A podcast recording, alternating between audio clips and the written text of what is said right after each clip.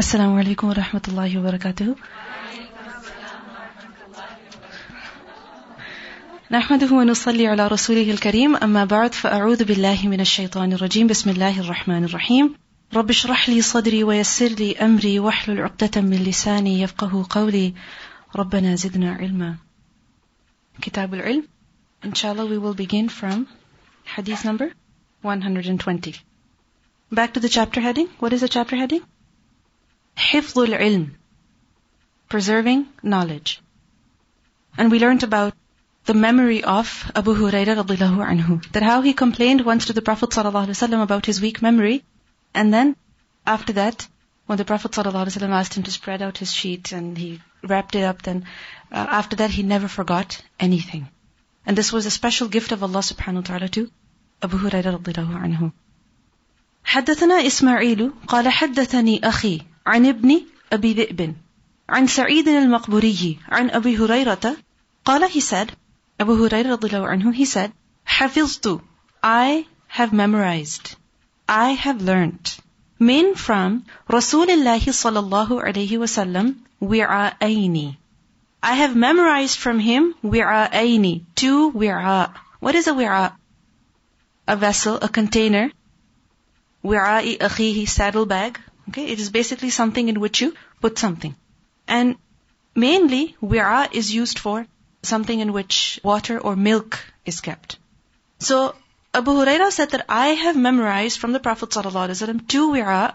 فَأَمَّا So as for أَحَدُهُمَا One of them two. فَبَثَثْتُهُ So I have spread it. Meaning I have narrated it. I have told people about it. وَأَمَّا الْآخَرِ And as for the other, فَلَوْ بَثَثْتُهُ If I would spread it, if I would tell people about it, فَقُطِعَ So it would be cut off. هَذَا الْبُلْعُومِ This food pipe. Bul'um is used for the food pipe, the esophagus, right? So, in other words, my throat would be cut off. In other words, people would kill me. They would not tolerate that from me. What does he mean by wi'a'ain? Two containers, two vessels. What are they? These are two containers full of ilm, full of knowledge that Abu Hurairah anhu he took from the Prophet sallallahu. So in other words, he took from the Prophet sallallahu two types of knowledge, two types of ilm. So we are ain, no ain, two types of knowledge. One of them was that which has to do with the ilm of the Sharia. So for example, ahkam, sunan, different things that he learned from the Prophet ﷺ which have to do with the Sharia, which have to do with every Muslim. He narrated that. And about that, what did he say? فَأَمَّا أَحَدُهُمَا فَبَثَثْتُهُ I have spread it, meaning I have narrated all of it. I have told people about it. I have spread it out openly. I have taught that openly. And the other wi'a, the other type of knowledge that he took from the Prophet ﷺ was that which had to do with the khilafah, with regards to the fitan, the fitna that would rise amongst the people. And we know that khilafah, leadership amongst the Muslims, after the Prophet ﷺ, it was very good until the time of Umar anhu. After that, we know that many people had embraced Islam recently. They came up with their own beliefs. You know, they had a lot of baggage and they ascribed a lot of, you know, inappropriate traits to the family of the Prophet ﷺ, saying that they had the right to leadership. And they are the ones who pushed Ali radiallahu anhu and they created so much fitna amongst the Muslims. So there was a lot of intolerance amongst the Muslims at that time. So if Abu Hurairah anhu would narrate anything concerning that fitna, concerning that khilafah, then because of the intolerance that people had, would they even have respect for Abu Hurairah? Not at all. They would even kill him. So, فَقُطِعَ هَذَا الْبُلْعُومِ What does it mean? That I would be killed. They would not even spare me. So this is the reason why he did not narrate such a hadith or such knowledge that he had. However, we cannot think that Abu Hurairah anhu would actually conceal knowledge. No. He did not conceal it. Rather, he deferred in conveying it. You understand? He deferred. At the moment when he said the statement, up until that time, he had not narrated that type of knowledge. However, afterwards, when things were different, when he was able to, then he did so. Because it, it would be unthinkable that a person such as him would conceal knowledge. Conceal something that was necessary. But we learn many lessons from this, from the way of Abu Hurairah anhu, why do you think he deferred in conveying that knowledge? Why? Because it would cause fitna. If you know about something and you know that the people who are in front of you are not ready to accept it, they are not able to understand it, they're not at that level to fully comprehend it, and it would cause them to become angry, it would cause them to negatively react to you and, you know, oppose you, and as a result leave you and not benefit from the rest of the knowledge that you have, then what's better? Start with things that are easier for people to take. Even when it comes to da'wah to Ahlul Kitab, what do we learn in the Quran? What does Allah subhanahu wa ta'ala say? That قُلْ يَا أَهْلَ الْكِتَابِ تَعَالَوْا إِلَى كَلِمَةٍ سَوَاءٍ بَيْنَنَا وَبَيْنَكُمْ Don't start with negativity. Don't start with differences. Start with common grounds. What it's actually causing is we're spreading the fitna. Like if we see something bad like that, we, we should just have the hikmah of saying, no, I'm not going to be a continuing, a person who's going to continue having this spread. Yes. And I don't know, I was just thinking that mashallah, that's a hikmah. Yes. Hikmah is very important. You know, many times it happens that, you know, there could be people sitting in front of you and you're trying to teach them, you're trying to tell them, and you feel that, for example, their clothing is not that appropriate or their hijab is not appropriate. What should you start with? What's the first lesson you should give? Fix your hijab, fix your clothes. Yes? No. If you tell them, they're not going to come again. They will not listen to you again. Similarly, sometimes, you know, the other people, their aqidah is slightly different. You know, for instance, they have a lot of love and respect for the Prophet ﷺ or for the awliya of Allah. And if you start off with saying that the Prophet ﷺ was a human being and he is dead and these awliya are no people, you know what's going to happen? They're not going to listen to you. So, gradually people's level increases. Gradually they're able to take more. So give to the people what they can take. Similarly, if in the first Quran class, if you start teaching grammar, what's going to happen? This is too difficult. There's no way people can do it. But if you give them in small doses, one thing here, one thing there, and you remind them what they learned previously and build upon that, then what's going to happen? They will be able to take it. It happens many times that people who are not that religious, you know, it takes them so much courage, so much thinking to actually come to a Quran class or a gathering such as that.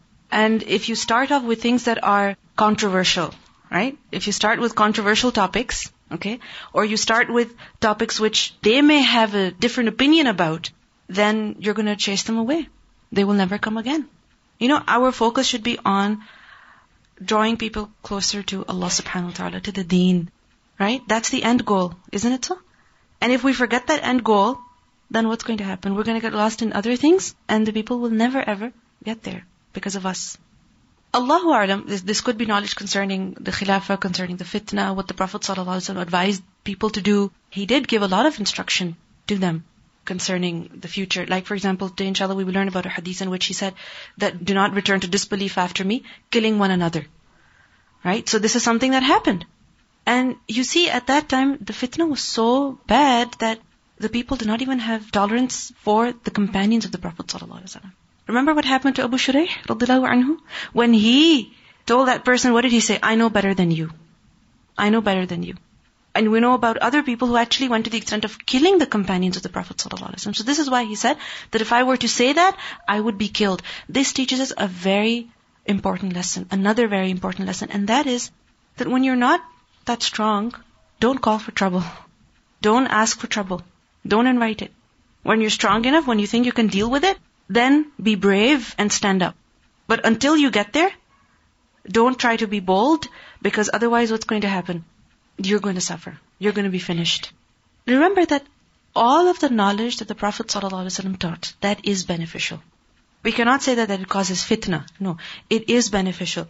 But the situation of people, the times, they're different. The circumstances are different in some situations, the same knowledge which a person would take very seriously to heart and it could change him completely, in another situation that would have a completely different effect. Isn't it so? This is just like water. It's very beneficial. Isn't it so? If you give it to a thirsty person, they will drink it, it will really benefit them. But if you pour water on a marble floor and somebody walks on it, what's going to happen? They can fall and in- injure themselves. So can you blame water? No you have to be careful as to where you pour it, how much you pour, and how you pour. That's necessary. You see this in the Quran as well, how gradually things are built up. And, you know, I remember somebody was once talking to me about how, you know, one of their relatives, they don't wear hijab and she doesn't know how to talk to them and she doesn't know how to make them understand. I said, don't, don't start off with hijab. Worry about other things. If you think about it in the Quran, where is hijab mentioned? In the first juz? In the second juz? No. When? In Surah Al-Nur, in Surah Al-Ahzab. Isn't it so? So why do you want to make that the first lesson? Let them, you know, start praying. Let them develop the fear of Allah. Let them develop the fear of the akhirah the fear of, you know, not obeying the commands of Allah subhanahu wa ta'ala, what the consequences are of that. So then when a person builds gradually, then he's able to take it. Like we see in, in Sahih Bukhari, the first lesson is of niyyah. Start with the basics, the most important things. She just came and she asked me like uh, just a few things about the neighborhood, and then she started saying, "So like you always wear the the head covering?" And I said, "Yes." So she said, "What will happen if you don't wear it?" Then I said, nothing. I, I felt like the way she was saying it, because uh, she saw me walking with my husband, you know, with a big beard. So I felt like maybe she thought that I was being oppressed or something. So I just told her nothing. I said, I don't know if you know about Islam. Like, you are the one who can control the conversation, basically. Instead of fixing their misconceptions or saying, oh yes, this is an obligation. I have to do this. That's not as important as them knowing that you have the, the belief in one God and the five pillars, for example. So I started telling her, like, you know, before you understand this, let me tell you what Islam Islam is all about. Yes. And then when I told her, she was just like, you know, like she was kind of like quiet and her kid had had a really bad injury or something. So she was sharing that. I said, you know, sometimes bad things happen, but they're meant to be like something good. And then she started discussing with me. But basically what I'm trying to say is that you don't have to kind of express uh, something that's not important for somebody right now. Like they might not be under- able to understand it right now if they don't understand the core, you know, concept yeah. of Islam. Yeah.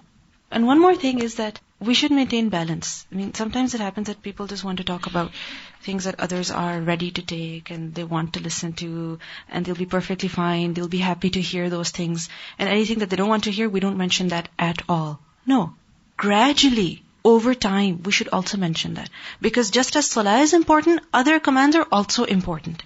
Our intention, remember, is not to please people. Our intention is to make them better is to impart the knowledge that we have to them. Okay? So if our goal is to make them happy, then we will never ever mention those things that they don't want to hear. But if our goal is to make them better people, then we will come up with the technique, come up with a way so that we can eventually give them what they don't want to take as well. I mean, it should be in a manner that is appropriate. It should be when they are ready to take it, but we should gradually take them to that level. You understand? That we see here that Abu Hurairah, he knew about something, but he knew that it was better not to mention that. So he kept silent with regards to that. And many times if we know about something that's controversial, you know, people have different opinions about, there's a heated argument about it, we love to talk about those things. We love to discuss them. I've made this, you know, a rule for myself. Anytime something controversial comes up, I don't like to discuss such things. You know, it's quite possible you talk to somebody and you try to explain to them what you think, what you have found out. They have a different viewpoint and they're very firm on it, and you're also firm on it, then we should not become divided over it. Stop talking about it. And there are some things which, you know, there has been ikhtilaf from the very beginning. So how do you think you can solve that today? You can't. So you have to accept it as it is. Whatever you understand to be the best, you accept that, you stick to that, but don't enforce it on other people because it's going to lead to division. It's going to lead to ikhtilaf it's going to lead to a greater fitna. We've studied the hadith regarding the Rabbani who yurabbin nasa bi sagharil ilmi qabla kibarihi. So this is almost that. When the nas are not ready for kibaril ilm, then he wasn't giving it. For girls, um, age 13 to like I don't know, like 20-ish. And I found out that they didn't even, like, their parents would, like, force them to come to the group and, cause they thought, like, they could just send their kids there and they'll magically become better Muslims. But I found out that rather than, like, we would do, do tafsir and we would do hadith and everything, but I would always keep this part, um, where it wouldn't be, like, me teaching them and we would just sit there and discuss things. And, like, they just wanted to know really simple things. Like, is it okay for them, like, you know, if they're going through, like, trouble in high school or something, something? Is it okay to lie to their friend because some other friend wanted this or, you know? Simple and things. I, And I ended up like realizing rather than trying to teach them stuff, I sort of just became like uh, a mentor and an older friend for them. And then they wouldn't ask their mom things like, uh, you know, Ami, is it okay to do, you know, fast like this if I'm doing this or whatever? They would always come to me. And it was only because they had like this safe sort of relationship with me where I would know their weakness and I would know that, you know, they're not wanting to not follow the deen. It's just that they They're needed a safe place to to figure it out. Yes. Um, I remember me and my coworker one time we were just working, we were just talking, and she was asking me different questions about Islam and stuff like that. And one thing that she asked me, she was like, if you didn't wear that dress or if you didn't wear that like hijab and stuff, like would anything go wrong? Like what would your parents say? Like do they force you and stuff? I was like, no, I do this because I want to. And she's like, um, because previously one of our old managers, he she asked him the same question, like what would happen if your kids just didn't do this like practice your faith one day? He said I would disown them. So then she was shocked, and then she, when I told her, that's why she had like this look on her face, like, oh, so you guys, it's okay, right? It's like, yeah. Many times when it comes to da'wah, we should talk about simple things, basic things that are related to, you know, the person that we're talking to. The other day somebody was telling me that there was a recent convert somewhere and uh, they went to see them and there was another person there as well. And uh, the other Muslim person, he kept talking about controversial things, you know, that the other person was not ready to hear or the people who were there were not ready to hear. So Islam is not just controversial issues. Okay? There's much more beauty to our religion. And we should focus on that as well. Bab al-insati lil-ulama. Al-insat, listening attentively, listening silently to who? Lil-ulama, to the scholars.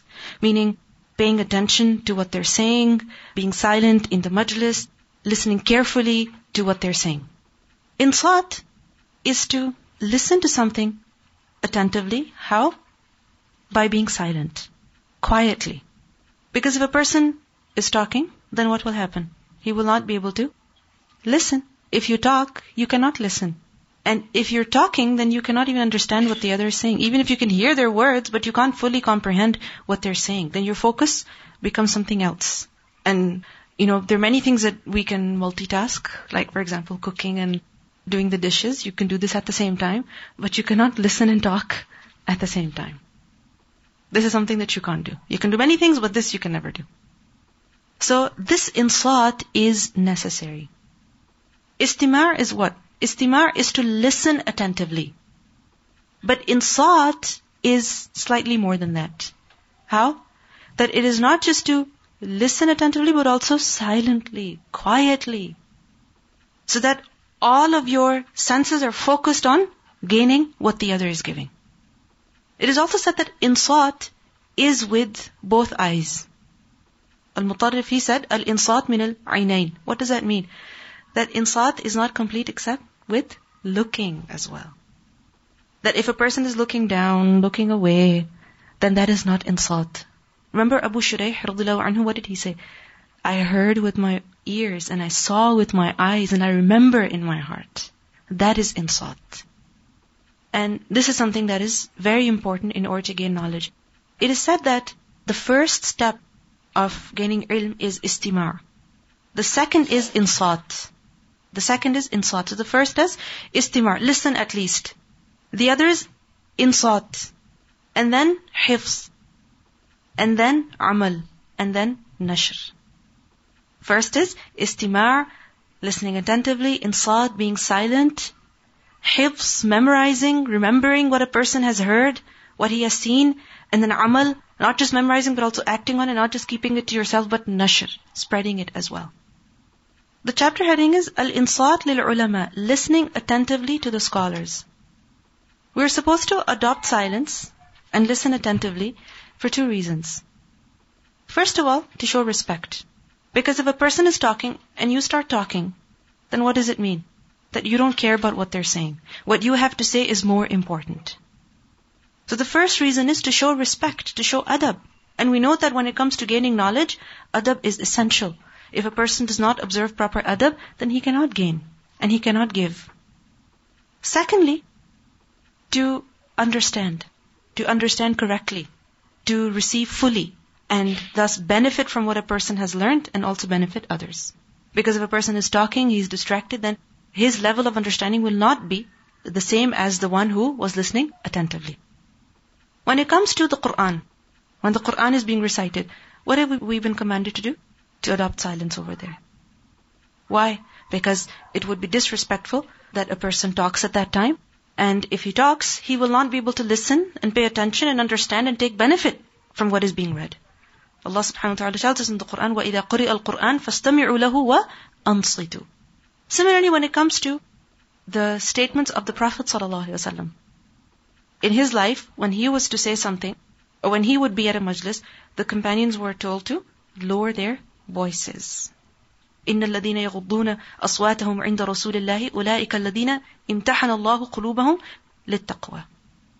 So, observing silence in the presence of the Prophet ﷺ is also something that is essential. Likewise, when his hadith are being narrated, when his hadith is being studied, then at that time also we have to pay a lot of attention and that is not possible except with silence. And we see this in the past that how when the people would gather together to learn hadith, they would observe silence. They would remain silent. They would not talk at that time. And scholars, who are they? Ulama are the warathatul anbiya. They are the heirs of the prophets. So, just as our etiquette is to be with the hadith of the Prophet ﷺ, it is to be with the ulama as well. So when the ulama, when they are teaching something, when they are instructing, then what should our behavior be? That we should also observe silence over there. And those people who create noise, who, who don't want that the haqq should be heard, then this is something that is extremely disrespectful and extremely disliked. We learn in the Quran that وَقَالَ الَّذِينَ كَفَرُوا لَا تَسْمَعُوا لِهَذَا الْقُرْآنِ وَالْغَوْا فِيهِ Make noise. So making noise at the time when something important is being recited, narrated, taught, this is something that does not befit a believer.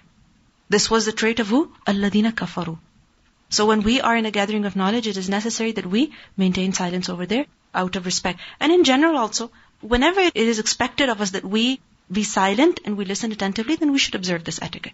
You know, for example, if our mother is telling us something, if our father is telling us something, a friend is advising, an elderly person is advising us, then at that time should we start talking amongst ourselves? No. You know, first of all, najwa is something that is not liked at all. And then on top of that, if somebody is advising us, talking to us, and we say, well, they're not the Quran, they're not the Prophet no. In general also, this is an adab that a believer should maintain. Whenever he's expected to remain silent, he should be silent over there. You know, for instance, it happens that if a person is in a um, classroom where religion is being taught, he will be, you know, very proper. But when it comes to a classroom where something else is being taught, you know, many times people don't pay that much attention over there. حديث حدثنا حجاج قال حدثنا شعبة قال أخبرني علي بن مدرك عن ابن أبي زرعة عن جرير أن النبي صلى الله عليه وسلم جرير رضي الله عنه he said that the Prophet صلى الله عليه وسلم قال له he said to him في حجة الوداع at the time of حجة الوداع farewell pilgrimage. He said to him استنصت الناس استنصت نون صاد same root صاد. استنصت سين تا what does that mean to seek to ask so استنصت meaning ask استنصت الناس ask the people to become silent ask the people to be silent.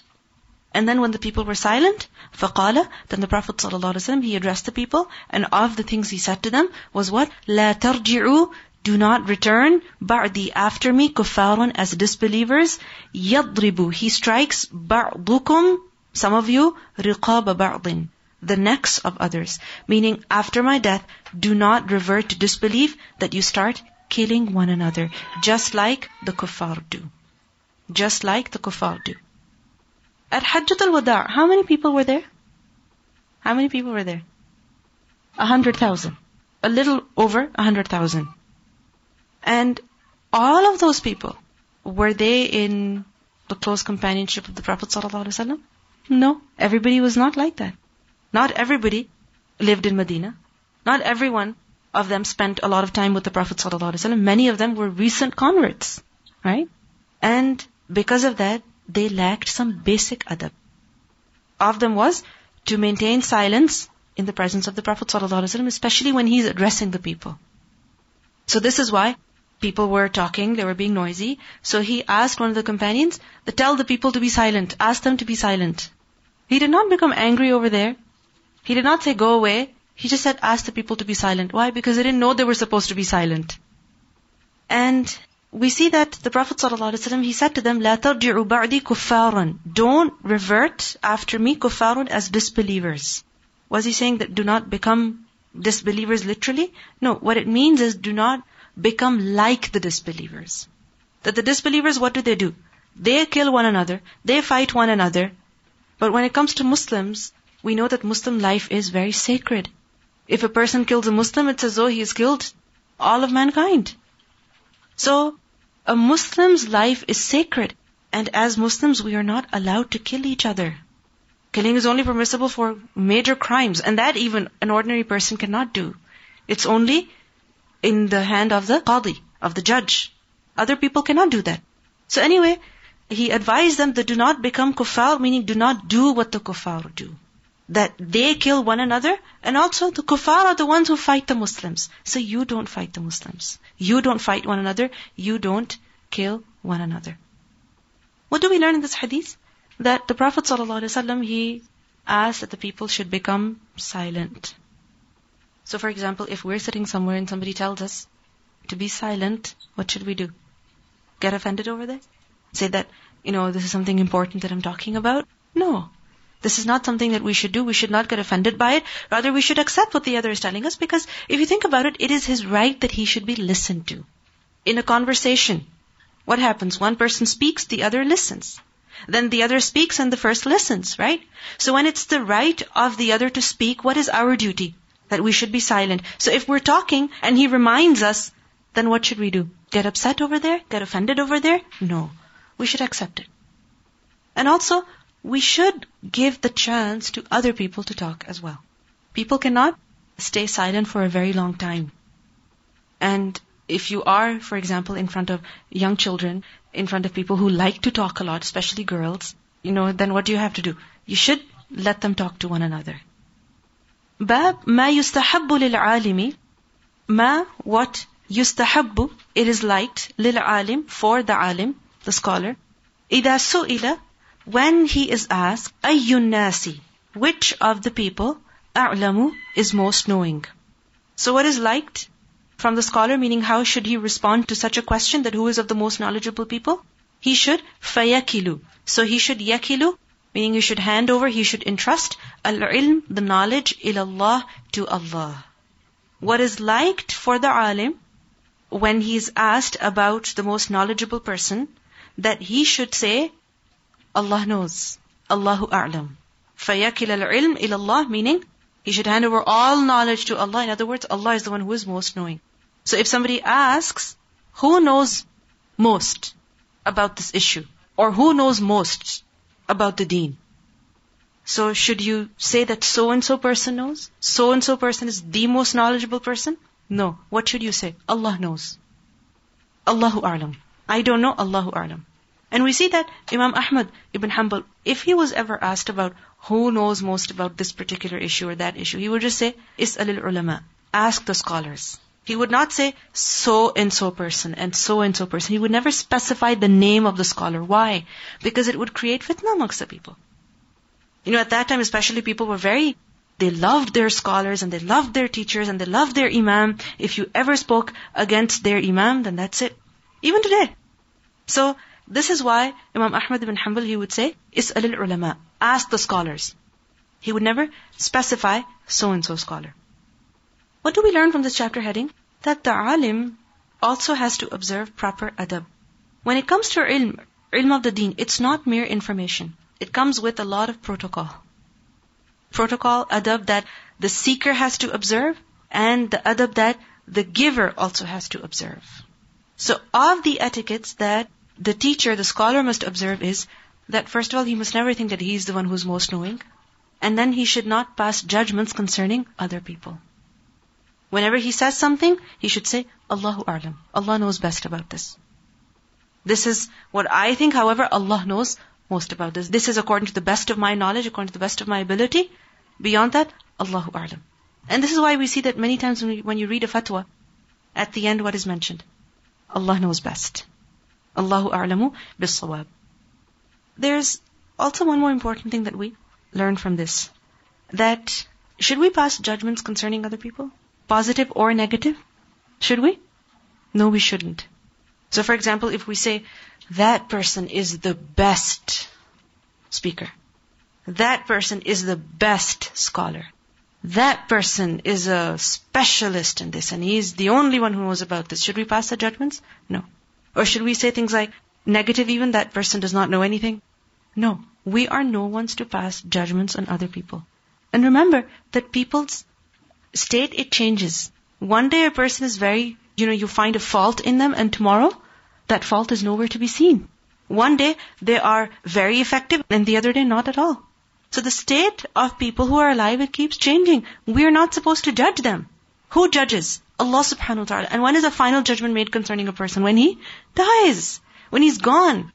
No, when it comes to like praising somebody. Like for example, that person, mashallah, she reads the Quran very beautifully. Or she knows her translation really well. Or she brings very good examples. Or she did her research really well. It's good. But you don't say, this person did the best. Because this is best according to you. You know, these presentations that you had recently, I attended one of the groups and I heard, you know, some people and I liked some things and I thought some things needed improvement and I was just listening to the discussions that people were having later on. And they were saying, her example was the best, her introduction was the best, her introduction not that impressive. And I had different opinions. Everybody looks at things with their own mind. So people differ. And what you might think as very best, the other might not think like that. What you might think is not the very best, and the other person might think that it is the very best. So we should not make judgments concerning other people. Now this doesn't mean that you don't get marked. No, you do get marked. Okay? Because there were certain criteria on the basis of which you were supposed to be marked and given your feedback. But it would be incorrect to say this person is the best. There's no one better than them. We are not allowed to say that. Because remember, if you make, for example, a positive statement concerning somebody, they're the best, then what do we learn in the hadith? You're breaking their back. Isn't it so? Praising somebody on their face, you're ruining them, you're destroying them. You could corrupt their intention. And that's the greatest injustice you could do to them. That's the greatest harm that you can cause them. You know, we think that when we're praising somebody on their face, we're doing them a favor. We're being so good towards them. But if we praise somebody to, in a very exaggerated way in front of them, then we're destroying them. And negative statements even, negative judgments concerning people, we are shattering them. Isn't it? Somebody has put in so much effort to do something and you're like, yeah, you know, not that impressive in front of them or in front of other people and they find out about it, you are ruining their confidence. So be very careful with regards to this. Another very important lesson that we learn in this is that a person should not consider himself to be the most knowledgeable person because in this chapter heading, the alim when he is asked who is the most knowledgeable person, he should never say that I am, as we will learn in the hadith later. It's the hadith of Musa salam and Khadr. So a person should never think that he uh, has the most knowledge, no matter how much he has, because it's quite possible there's somebody out there who knows more than them. Isn't it? And we see this. You know, it's quite possible you, you think about somebody, they know the most, mashallah. You might think about that. But then you hear a lecture of another scholar and you're like, wow, now that's impressive. So people vary in their levels and you should never think that you know the most, even from a small group of people, because there's always people who know more than you. And we also learn in this that we should avoid asking such questions such as who knows best and who is best at this. We should not even put other people in fitna. Okay? In a difficulty. But there's one issue that we must understand over here. If somebody asks you, who is the most knowledgeable person? What do you say? Allahu A'lam.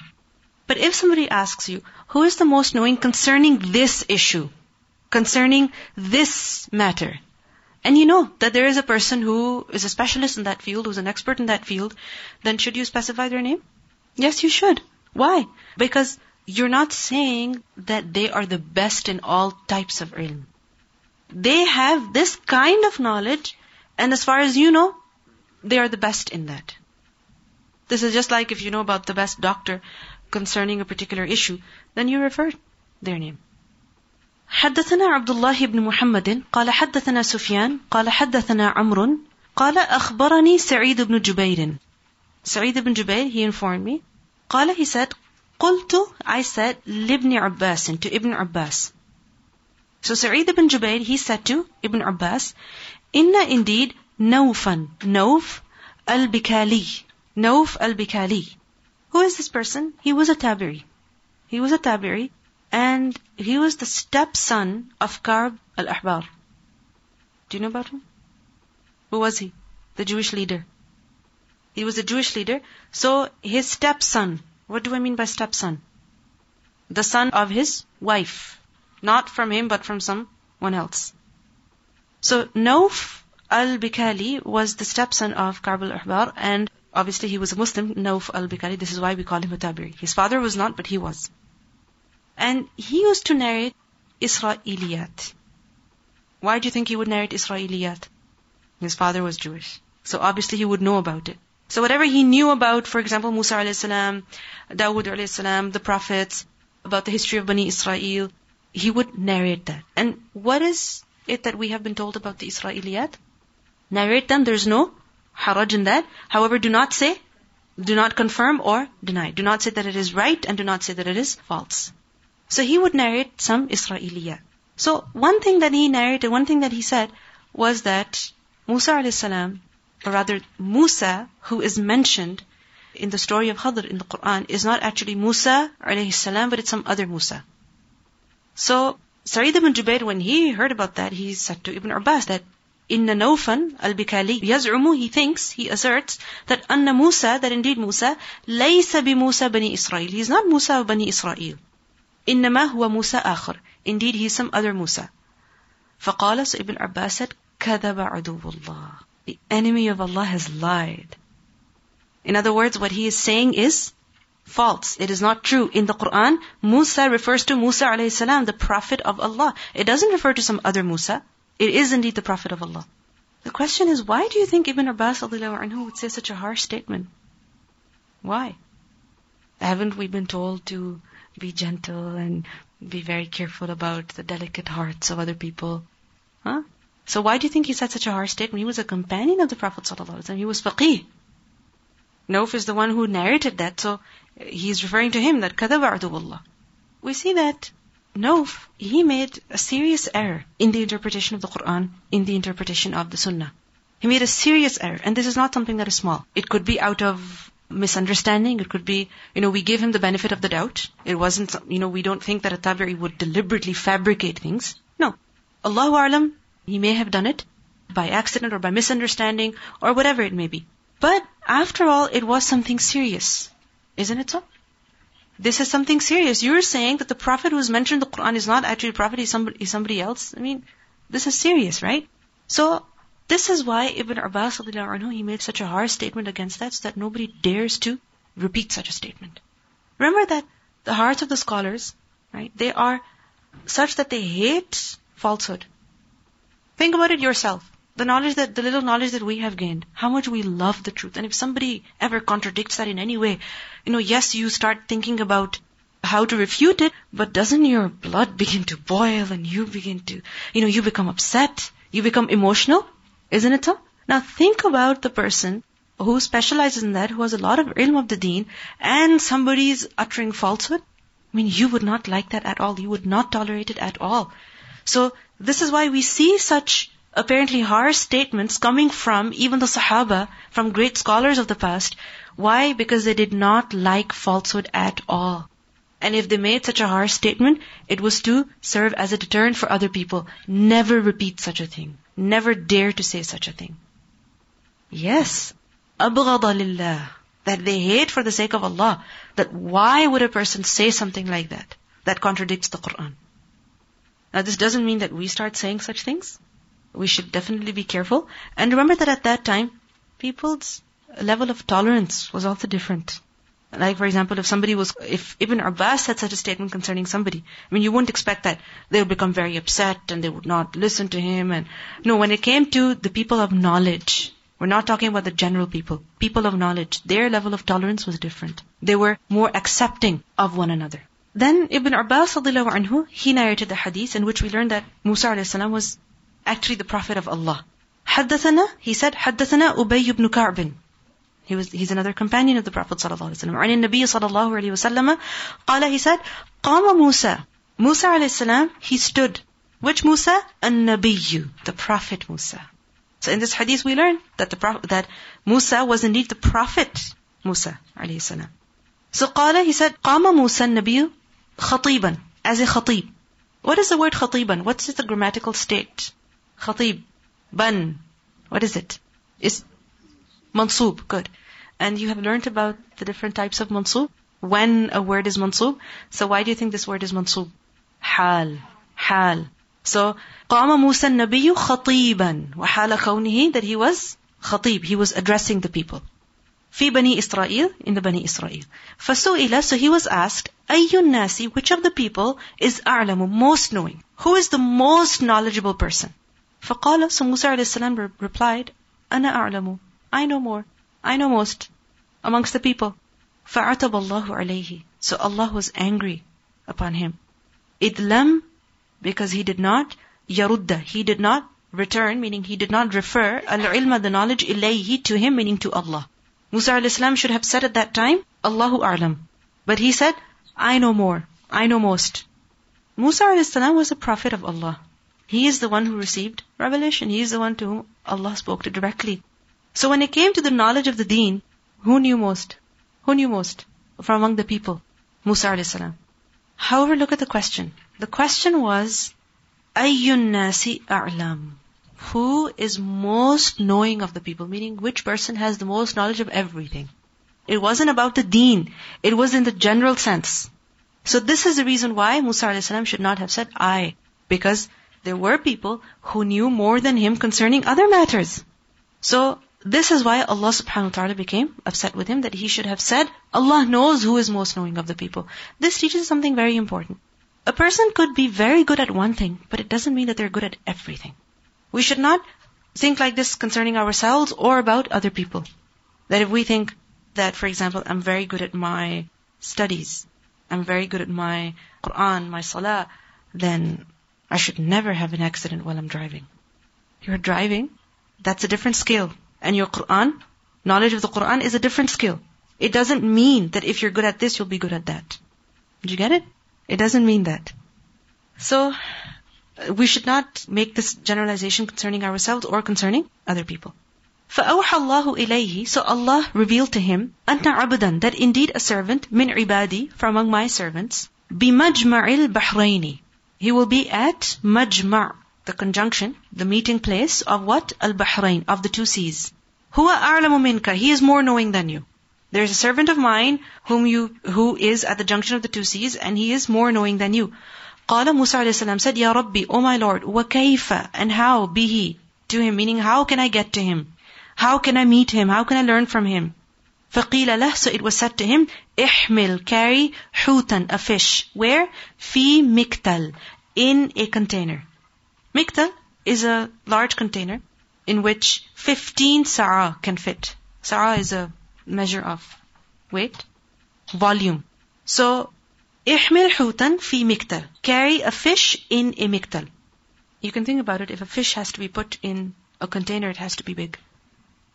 And especially if it has to be, if it's a whole fish, not a fish that has been cut up into pieces, but a whole fish. Fish generally long. So it has to be a big container. So carry it in a container. فَإِذَا So when فَقَدْتَهُ When you lose it. فَهُوَ فَهُوَ So he, ثَمَّ There. Notice the word فَهُوَ. You see the Sukun on ha? What do you have? Dhamma? Okay. I have the sukun. So, fahwa. When you're saying huwa with another word attached before it, then many times ha would also get a sukun. So fahwa, so he would be thamma there. When you lose the fish, the point where you lose the fish, that is where that servant of Allah will be. فانطلق, so he went. وانطلق بفتاه, and he went with his fata, with his young boy. And his name was Yusha ibn Nun. His servant boy, his name was Yusha ibn Nun. وحملا and both of them carried حوتا a fish في مكتل in a container. حتى until كان both of them were عند الصخرة near a rock. They were by a huge boulder, a huge rock. وَضَعَا They both placed رُؤُوسَهُمَا Their heads. Meaning they both put their heads down. And وَنَامَا And they both slept. They took a nap. And during that time, فَانْسَلَّ الْحُوتِ So the fish in salla. In salla, it slipped out. It went secretly. It slipped away. It escaped. So when they were sleeping, the fish escaped. From where? من المكتل. فاتخذ سبيله في البحر سربا So it took its way in the sea, saraba, slipping away, gliding away, meaning it, it was swimming in a very strange way, very quickly, and it, it went away very quickly. وكان and it would be لموسى وفتاه عجبا It would be something very amazing for Musa and his fata if they were to see it. And we know from the Quran that his fata, he saw that, but Musa a.s. was sleeping at that time, so he couldn't tell him, and afterwards he forget, and when Musa a.s. asked for food, that is when he remembered. So it was something amazing. فانطلق So they both proceeded, they went. بقية For the remaining of ليلتهما ويومهما For the remaining of their night and day. So they continued traveling. فلما so when أصبح It was morning time.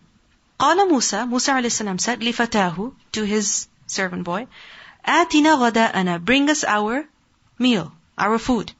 لقد لقينا certainly we have met من سفرنا هذا نصبا from this journey of ours a lot of fatigue meaning we have become very tired ولم يجد and he did not find who Musa عليه السلام مسا من النصب مس what does mas mean touch min al-nasab. Nasab is fatigue, getting tired. So in other words, Musa a.s. had not even felt tiredness. He did not even feel a little bit of tiredness, hatta until jawaz al-makan, he crossed the place alladhi umirabi, which he was commanded to go at. So the sakhra until that point where they came, where they slept at the, by the rock, he did not suffer any tiredness at all. But after that, when they departed again, when they started traveling again, then he started getting tired. So this is why he said, bring us our food. We have become very, very tired. فقال له فتاه So his boy said to him, أرأيت إذ أوينا إلى الصخرة فإني نسيت الحوت. Did you see? When we took refuge, meaning when we rested by the rock, I forgot the fish, meaning I forgot to mention about the fish to you. قال موسى, Musa a.s. said, ذلك ما كنا نبغي. This is exactly what we were looking for. This is exactly what we wanted. That was our goal. فارتد على آثارهما قصصا. So they both went back upon their athar, upon their footsteps. قصصا, retracing them. So they went back because it was by the sea. So you can imagine sand. So they were looking for their footsteps. Where did they come from? And they went back, retracing them back to the rock.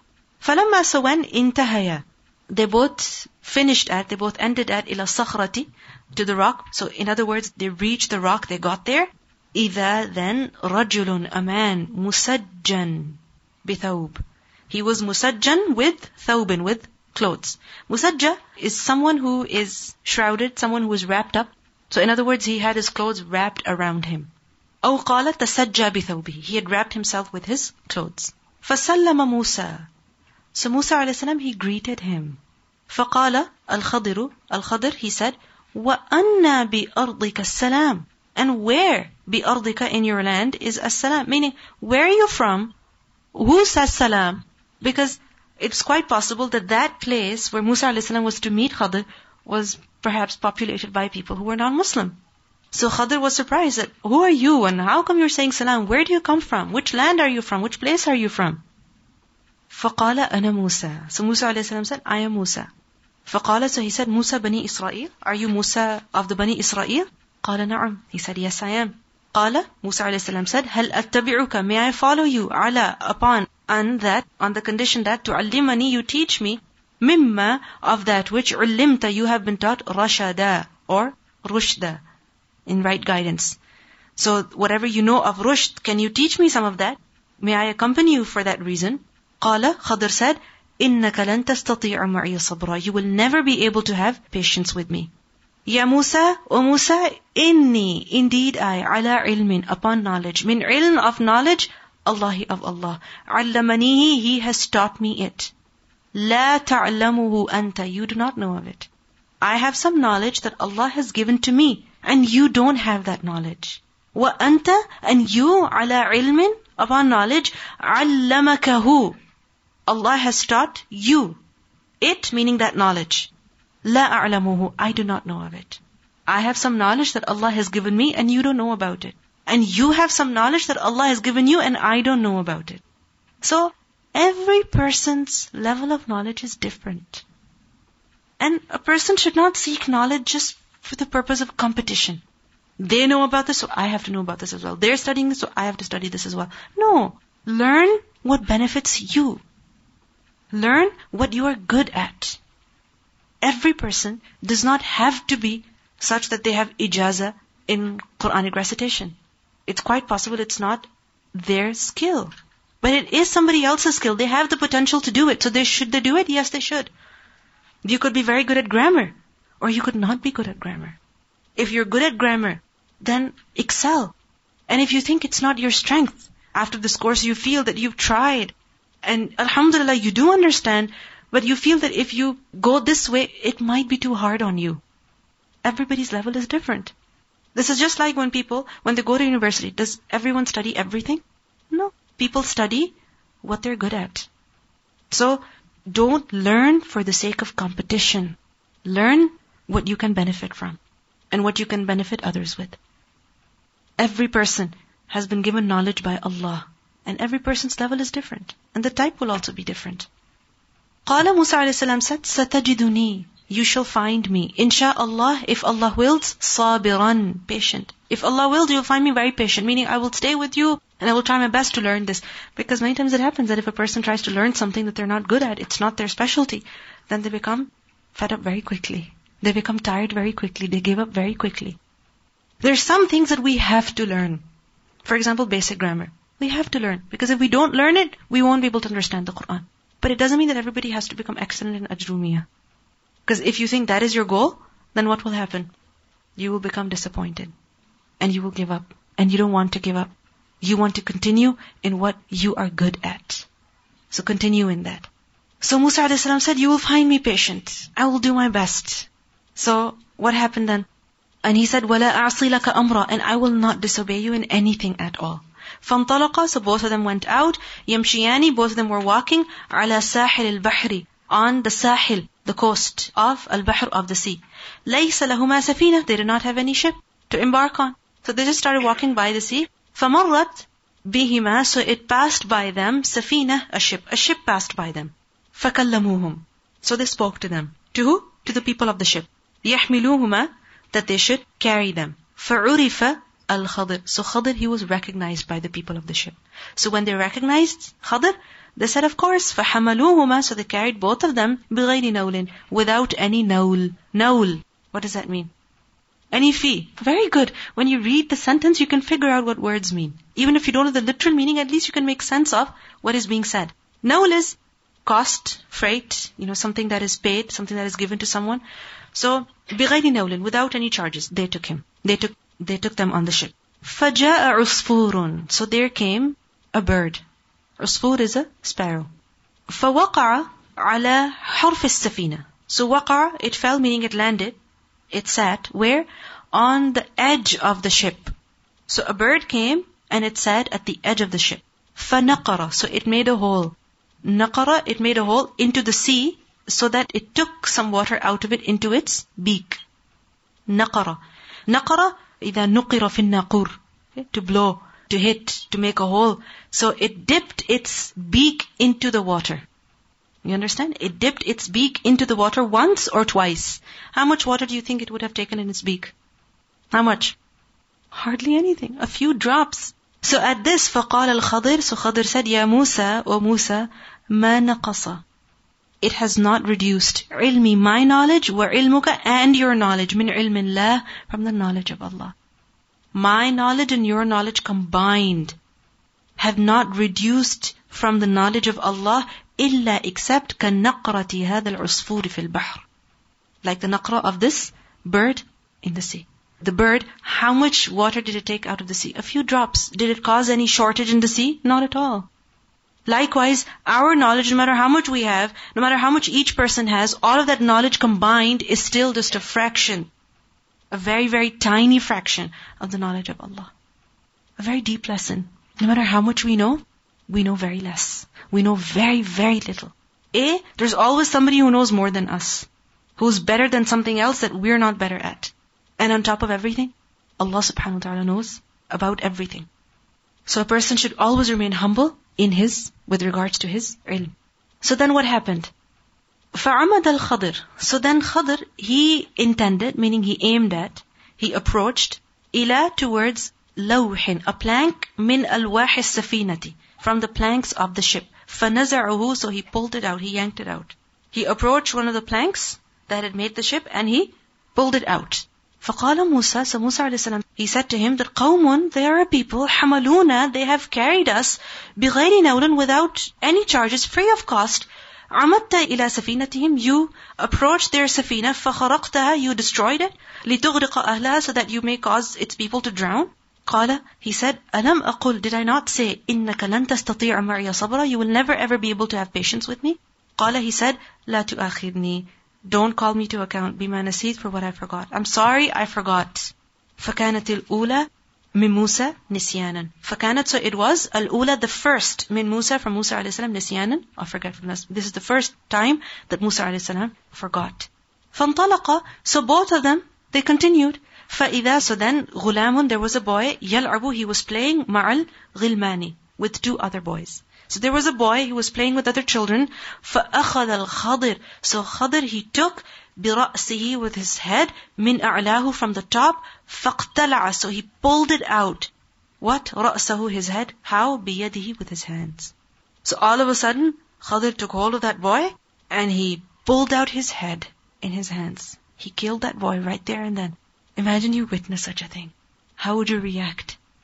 فقال موسى أقتلت نفسا Musa a.s. said, Are you killing a person, a life, zakiyatan, pure, innocent, بِغَيْرِ nafsin, without any soul, meaning that child, he did not kill any person that you have to kill him. He's an innocent child. قال, he said, أَلَمْ أَقُلْ لَكَ Did I not say to you, إِنَّكَ لَن تَسْتَطِيعُ مَعِيَ صَبْرًا That you will never ever be able to have patience with me?